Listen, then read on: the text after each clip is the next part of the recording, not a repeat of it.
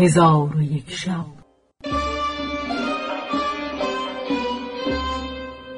چون شب سیصد و ششم برآمد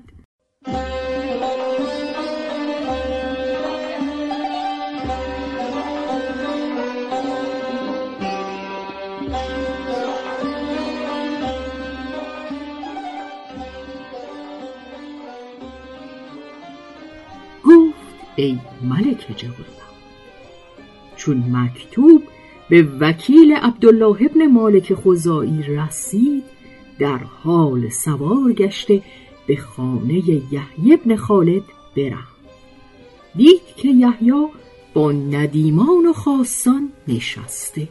او را سلام داد و مکتوب به پیش روی او بنهاد. یحیی مکتوب بخواند. به وکیل گفت فردا به نزد منای تا جواب بنویسم.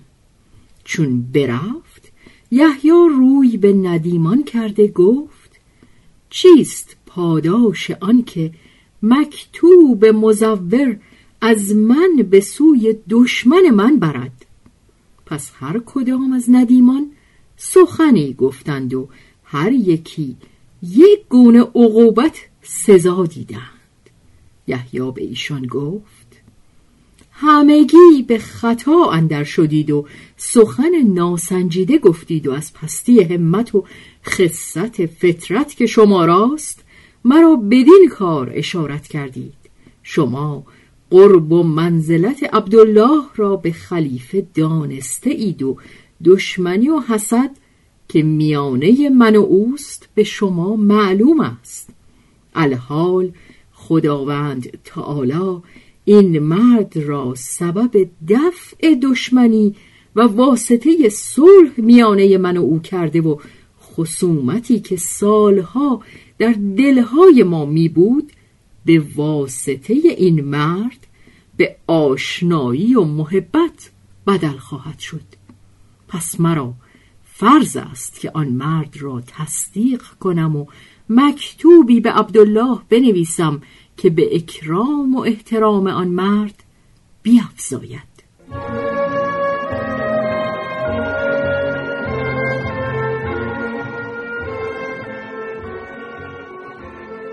چون ندیمان این سخن بشنیدند یحیی را دعا گفتند و از کرم و جوانمردی او شگفت ماندند. آنگاه یحیی ورقه و دوات بخواست و مکتوبی به سوی عبدالله بنوشت بدین مضمون. بدان که مکتوب تو به من رسید و من او را خواندم و به سلامت تو شادمان و خرسند گشتم و این که تو گمان کرده ای که آن مرد مکتوب مزور از من به سوی تو آورده حاش لله نه چنین است بلکه کتاب و خطاب از من است و تمنای من از کرم و احسان و فطرت نیکوی تو این است که به اندازه خواهش آن مرد او را بنوازی و حرمت او نگاه داری و او را به مقصود رسانی و به عنایتهای خود مخصوص کنی که هر احسان به جای او کنی در حقیقت به جای من کرده ای و من منت پذیر و شکر گذار هستم. پس مکتوب را ختم کرده به وکیل بسپرد و وکیل مکتوب را به عبدالله فرستاد. چون عبدالله مکتوب بخواند از مضمون مکتوب فرحناک و مبتهج شد و آن مرد را حاضر آورد. به او گفت کدام یک از آن دو چیز که وعده کرده بودم دوستتر داری؟ آن مرد گفت زر در نزد من بهترین چیز هاست پس عبدالله دویست هزار درم و دو اسب تازی و بیست جامعه فاخر و ده تن مملوک و پاره گوهرهای گرانبها به آن مرد عطا فرمود و او را به شادی و سرور به بغداد روانه کرد. چون آن مرد به بغداد رسید پیش از آن که به خانه خود رود به سرای یحیی ابن خالد رفته اجازت دخول خواست. حاجب یحیی رفته به او گفت یا مولانا به در خانه مردی است با حشمت که مملوکان بسیار دارد و همی خواهد که به نزد تو آید. یحیی جواز بداد. چون آن مرد در حضور یحیی حاضر شد زمین بوسه داد. یحیی به او گفت تو کیستی؟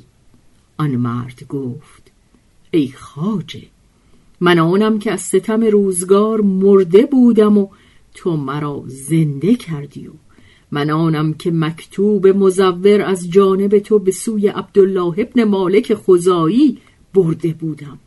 یحیی به او گفت او با تو چه کار کرد و تو را چه عطا کرد؟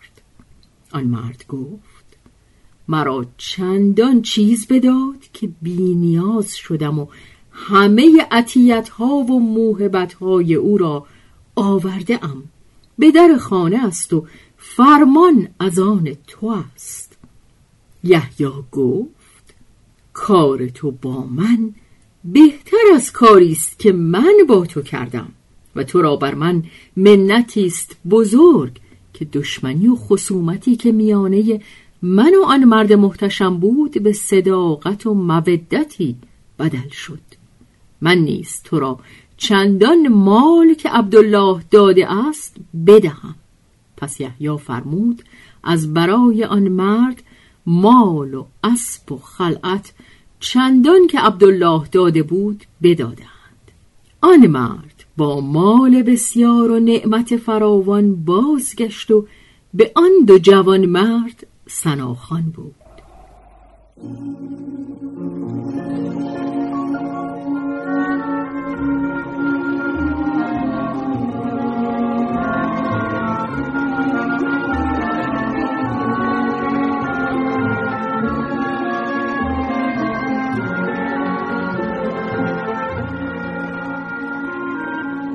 حکایت مذرت شراب و نیز روایت کرده اند که در میان خلفای بنی عباس خلیفه داناتر از معمون نبود که جمیع علوم نیک بدانستی و او را در هر هفته دو روز مجلس مناظره علما منعقد می‌شد و فقیهان و متکلمان هر یک در مرتبه خیشتن می نشستند. روزی معمون با فقیهان و متکلمان نشسته بود. مردی قریب که جامعی سفید کهن در برداشت به مجلس اندر آمد و پایین تر از همه بنشست. فقیهان به سخن گفتن شروع کردند و به حل مسائل مشکل اقدام نمودند و ایشان را عادت این بود که مسئله را به اهل مجلس یکان یکان عرضه می داشتند و هر کدام از اهل مجلس را لطیفه‌ای یا نکته‌ای به نظر می آمد او را ذکر می کرد.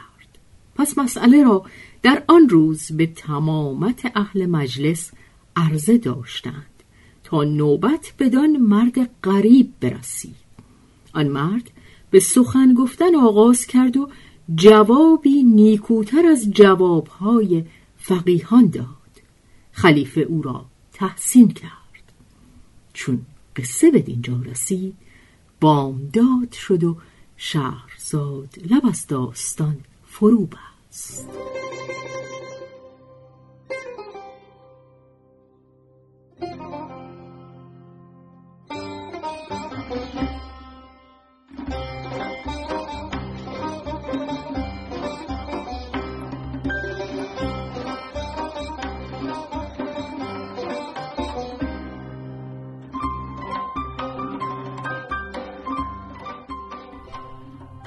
به روایت شهرزاد فتوهی. تنظیم از مجتبا میرسمیعی.